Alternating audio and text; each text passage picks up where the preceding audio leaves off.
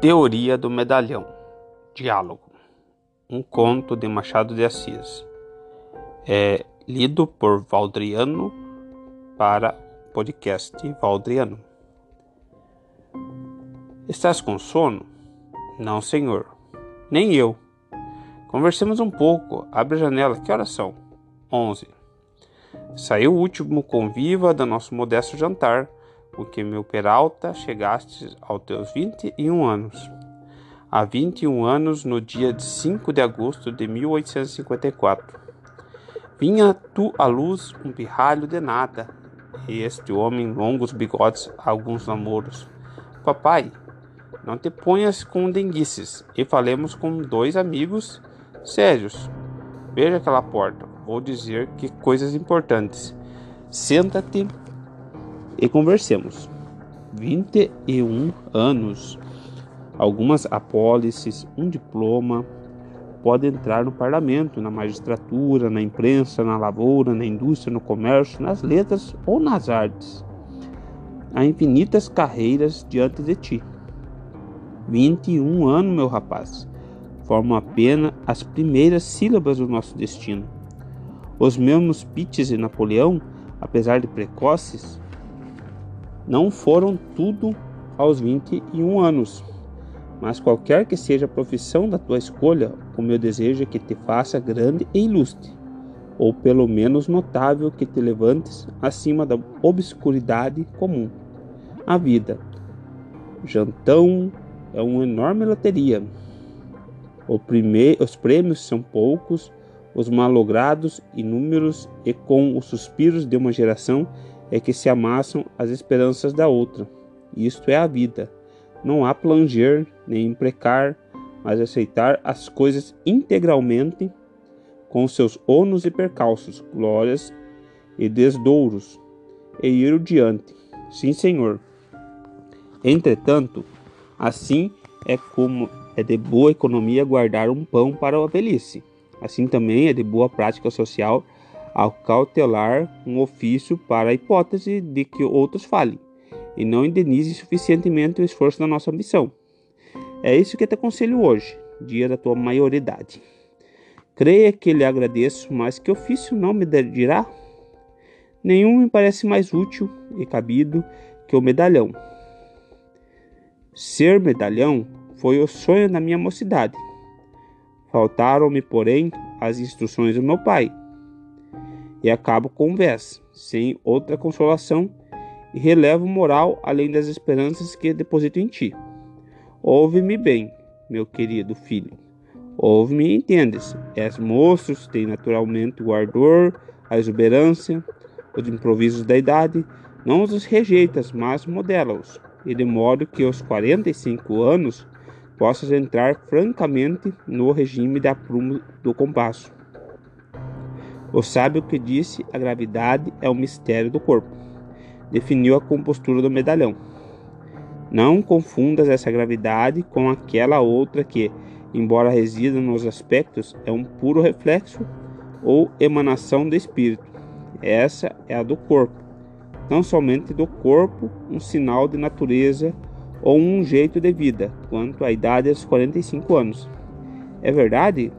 Por que quarenta e cinco anos? Não é, como pode supor, um limite arbitrário, filho do puro capricho. É a data normal do fenômeno.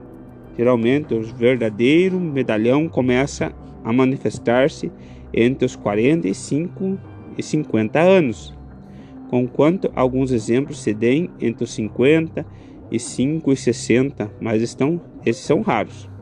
Há os também de quarenta anos e os outros mais precoces, de trinta e cinco e de trinta, não são, todavia, vulgares. Não falo dos de vinte e cinco. Esse madrugar é privilégio do gênio. Entendo. Venhamos ao princípio. Uma vez entrado na carreira, deves pôr todo cuidado nas suas ideias, que houveres para denutrir para uso alheio ou próprio. O melhor será não as ter absolutamente, coisa que entenderás bem, imaginando, por exemplo, um ator defraudado do uso de um braço. Ele pode, por um milagre de artifício, dissimular o defeito aos olhos da plateia, mas era muito melhor dispor dos dois. ou mesmo se dá com a ideia. Pode-se com violência abafá-la, escondê-la até a morte, mas nem essa habilidade é comum, nem tão constante esforço conviria ao exercício da vida. Mas quem lhe disse que eu, tu, meu filho, se não me engano, pareces dotado de perfeita inópia mental?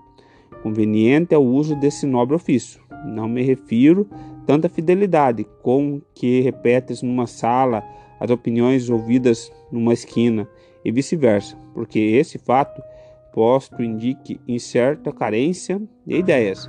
Ainda assim pode nos passar uma traição de memória. Não refiro-me ao gesto correto, perfilado, com que se usa expender francamente as suas simpatias ou antipatias acerca da corte de um colete, das dimensões de um chapéu, do ranger do calar das botas novas. Eis aí um sintoma eloquente, eis aí uma esperança. No entanto, podendo acontecer que, com a idade, venhas a ser afligido de alguma ideia própria, urge aparelhar fortemente o espírito. As ideias são de natureza espontânea e súbita. Por mais que soframos, elas interrompem e precipitam. Daí a certeza com que o vulgo, cujo faro é extremamente delicado, distingue o medalhão completo do medalhão incompleto. Creio que assim que seja, mas um tal obstáculo é imensivo. Não é. Há um meio, é lançar mão de um regime debilitante, ter compendêncios de retórica e ouvir certos discursos. O voltarete, o dominó, o whist são remédios aprovados. O whist é, tem até a rara vantagem de acompanhar, acostumar ao silêncio, que é a forma mais acentuada da circunspecção. Não digo o mesmo da natação, da equitação e da ginástica, embora elas façam repousar o cérebro, mas por isso mesmo que o fazem repousar, restituem-se as forças e as atividades perdidas. O bilhar é excelente. Como assim? Se também é um exercício corporal? É, não digo que não, mas há coisas em que a observação desmente a teoria. Se te aconselho excepcionalmente a bilhar, o bilhar é porque estatísticas mais escrupulosas mostram que três quartas partes dos habituados do taco partilham as opiniões do mesmo taco. O passeio nas ruas, mormente nas de recreio, e a parada utilíssima com as condições não andares desacompanhado, porque a solidão é ofício de ideias. O espírito deixado a si mesmo, embora no meio da multidão, pode adquirir um tal ou qual atividade. Mas se eu não tiver a mão de um amigo apto a disposto a ir comigo, não faz mal. Tens o valente recurso de mesclar-se aos pasmatórios em que toda a poeira da solidão se dissipa. As livrarias, ou por causa de atmosfera do lugar, ou por qualquer outra razão que me escapa, não são propícias ao nosso fim, e não obstante a grande conveniência em entrar por elas. De quando em quando, não digo as ocultas, mas as escancaradas, podes resolver a dificuldade de um modo simples. Vai ali falar de boato do dia, das anedotas da semana, de um contrabando, de uma calúnia, de um cometa, de qualquer coisa, quando não prefiras interrogar diretamente os leitores habituais das belas crônicas de Mazade. setenta e cinco por cento dessas estimáveis cavaleiros repetir-se-ão as mesmas opiniões em uma tal monotonia é grandemente saudável. Com este regime, durante oito, dez, dezoito meses, suponhamos dois anos, reduzes o intelecto, por mais prodígio que seja, à sobriedade, à disciplina, ao equilíbrio comum. Não trata do vocabulário, porque ele está subentendido no uso das ideias. Há de ser naturalmente simples, tíbio, apoucado, sem notas vermelhas, sem cores de clarim. Isso é o diabo, não poder adornar o estilo de quando em quando. Podes, podes empregar uma quantas figuras expressivas, a Hidra da Lerna, por exemplo, a Cabeça da Medusa, o Tonel de Danaides, é, as Asas de Ícaro e outros que os românticos, clássicos e realistas empregam sem desar, quando precisam delas. Sentenças, sentenças latinas, ditos históricos, versos célebres, brocardos jurídicos, máximo é bom aviso trazê-lo contigo para os discursos de sobremesa, da felicitação ou de agradecimento. Caveante consulis é um excelente fecho de artigo político. O mesmo direi a si fiz, passem para Belum. Alguns costumam renovar o sabor de uma citação intercalando-se numa frase nova. Original, belas, mas não te aconselho esse artifício. Seria desnatural lhe as graças vetustas. Melhor do que tudo, porém, que afinal não passa de mero adorno, são as frases feitas, as locuções convencionais, as formas consagradas pelos anos, incrustadas na memória individual e pública. Essas formas têm a vantagem de não obrigar os outros a um esforço inútil. Não as relaciono agora, mas falo-ei por escrito. De resto, mesmo ofício te irá ensinando os elementos dessa arte difícil de pensar e de pensando. É, quanto à utilidade de um tal sistema, basta figurar uma hipótese. Faz-se uma lei, executa-se, não produz efeito, subsiste o mal. Eis aí uma questão que pode aguçar a curiosidade de vadias, dar ensejos a um inquérito pedantesco, e um col uma coleta e uma coleta fastidiosa dos documentos, a observação, análise de causas prováveis, causas certas, causas possíveis, um estudo infinito de aptidões e sujeitos reformados, da natureza do mal, da manipulação do remédio, das circunstâncias da aplicação, matérias, enfim, para todo um andaime de palavras, conceitos e desvarios. Tu poupas aos teus semelhantes todo esse imenso arranzel. E tu dizes simplesmente antes da lei, reformamento de costumes. E essa frase sintética, transparente, límpida, tirada ao pecúlio comum, resolve mais depressa o problema.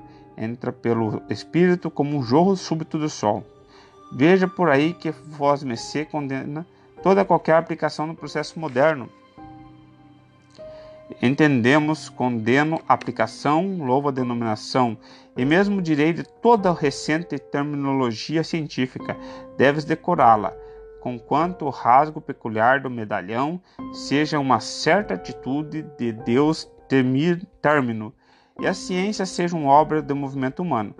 Como tens de ser medalhão, mais tarde convém tomar as armas do teu tempo, e de duas uma, ou elas estão usadas a divulgadas daqui a trinta anos, ou conservar-se-ão é, novas no primeiro caso, pertencente a forro próprio. É, no segundo, podes ter as coquetices de trazer para mostrar que também és pintor.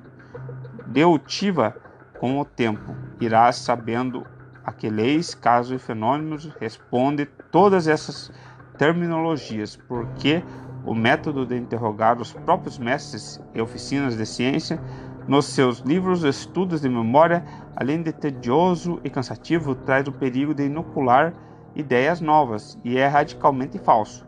Acresce que no dia em que viesse a senhorar-te do espírito daquelas leis e fórmulas, seriam provavelmente levadas a empregá-las com um tal qual comediante, comedimento, Como a, como a costura, esperta e alfreguesada, que segundo o poeta clássico, quanto mais pano tem, mais poupa corte, menos monte, alardeia de retalhos.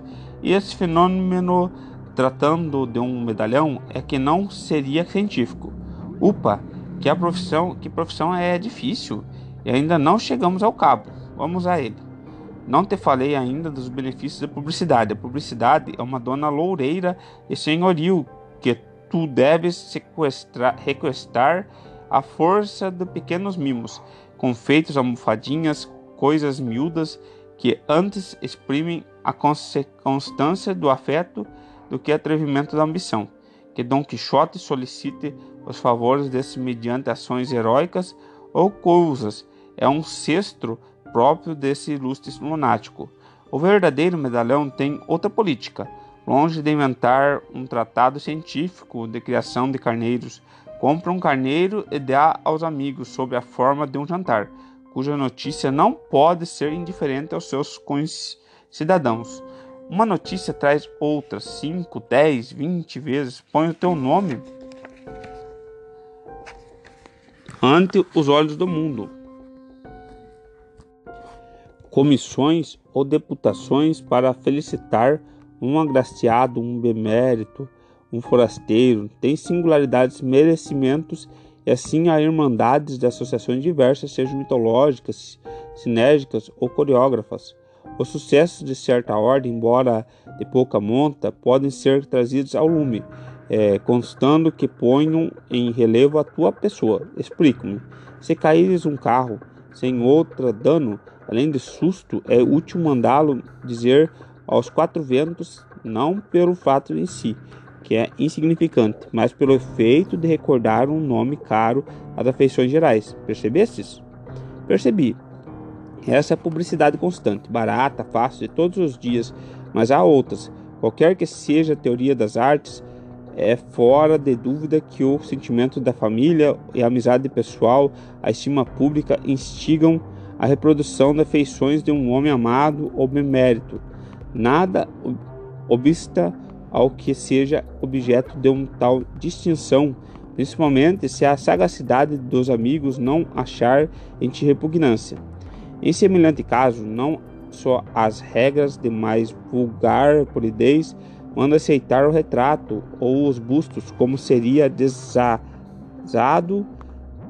impedir que os amigos expusessem qualquer casa pública. Dessa maneira, o nome fica ligado à pessoa. As que houverem lido o teu recente discurso, suponhamos, na sessão inaugural da unidade de cabeleireiros, reconhecerão na compostura as feições do autor dessa obra, em que a avante de progresso e o suor de trabalho vence as falsas e antes da miséria. No caso de que uma comissão te leve à casa do retrato, deves agradecer-lhe ao obsequio com um discurso cheio de gratidão e um copo d'água. É o uso antigo, razoável e honesto. Convidarás então os melhores amigos, os parentes e, se for possível, uma ou outra pessoa da representação. Mas se esse dia é um dia de glória, eu regozijo, não vejo que possas decentemente recusar um lugar à mesa dos repórteres e dos jornais. Em todos os casos, se as obrigações desses cidadãos se retiverem noutra parte, podes ajudá-los de certa maneira, restringindo tu mesmo a notícia da festa.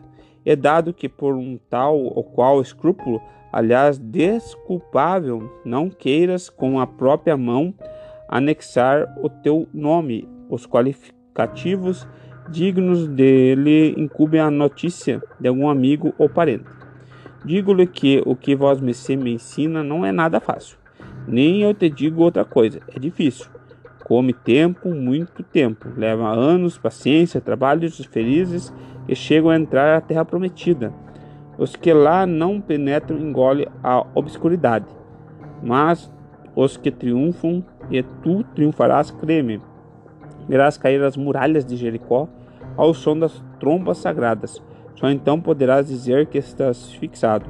Começa nesse dia tua fase de ornamento indispensável e figura obrigado de rótulo. Acabou-se a necessidade de farejar ocasiões, comissões, irmandades, elas virão ter contigo, com o seu ar pesado e cru, de substantivo desadjetivado, e tu serás adjetivo dessas orações opacas e odoríferas das flores, anelado dos céus, prestimosos de cidadãos, o noticioso e suculento dos relatórios. Esse ser isto é principal, porque o adjetivo é a alma do idioma, e a sua porção idealista metafísica. A subst- o substantivo é a realidade nua e crua, e é o naturalismo do vocabulário.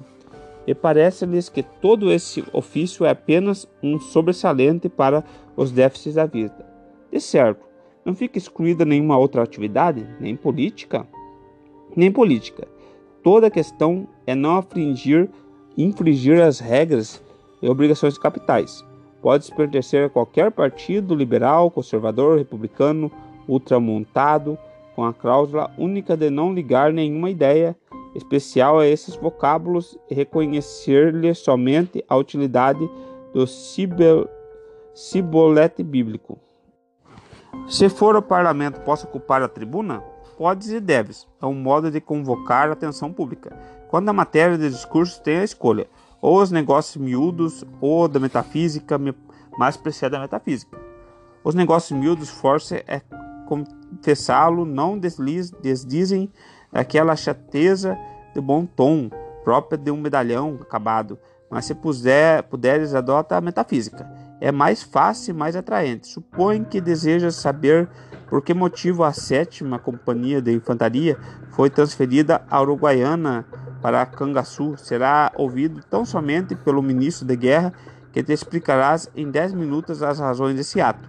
Não assim a metafísica. Um discurso de metafísica política apaixona naturalmente os partidos e o público, chama-os a partes a, e as respostas, e depois não obriga a pensar e descobrir. Nesse ramo de conhecimento humano, tudo está achado, formulado e rotulado, encaixado. É só prover os aforges da memória.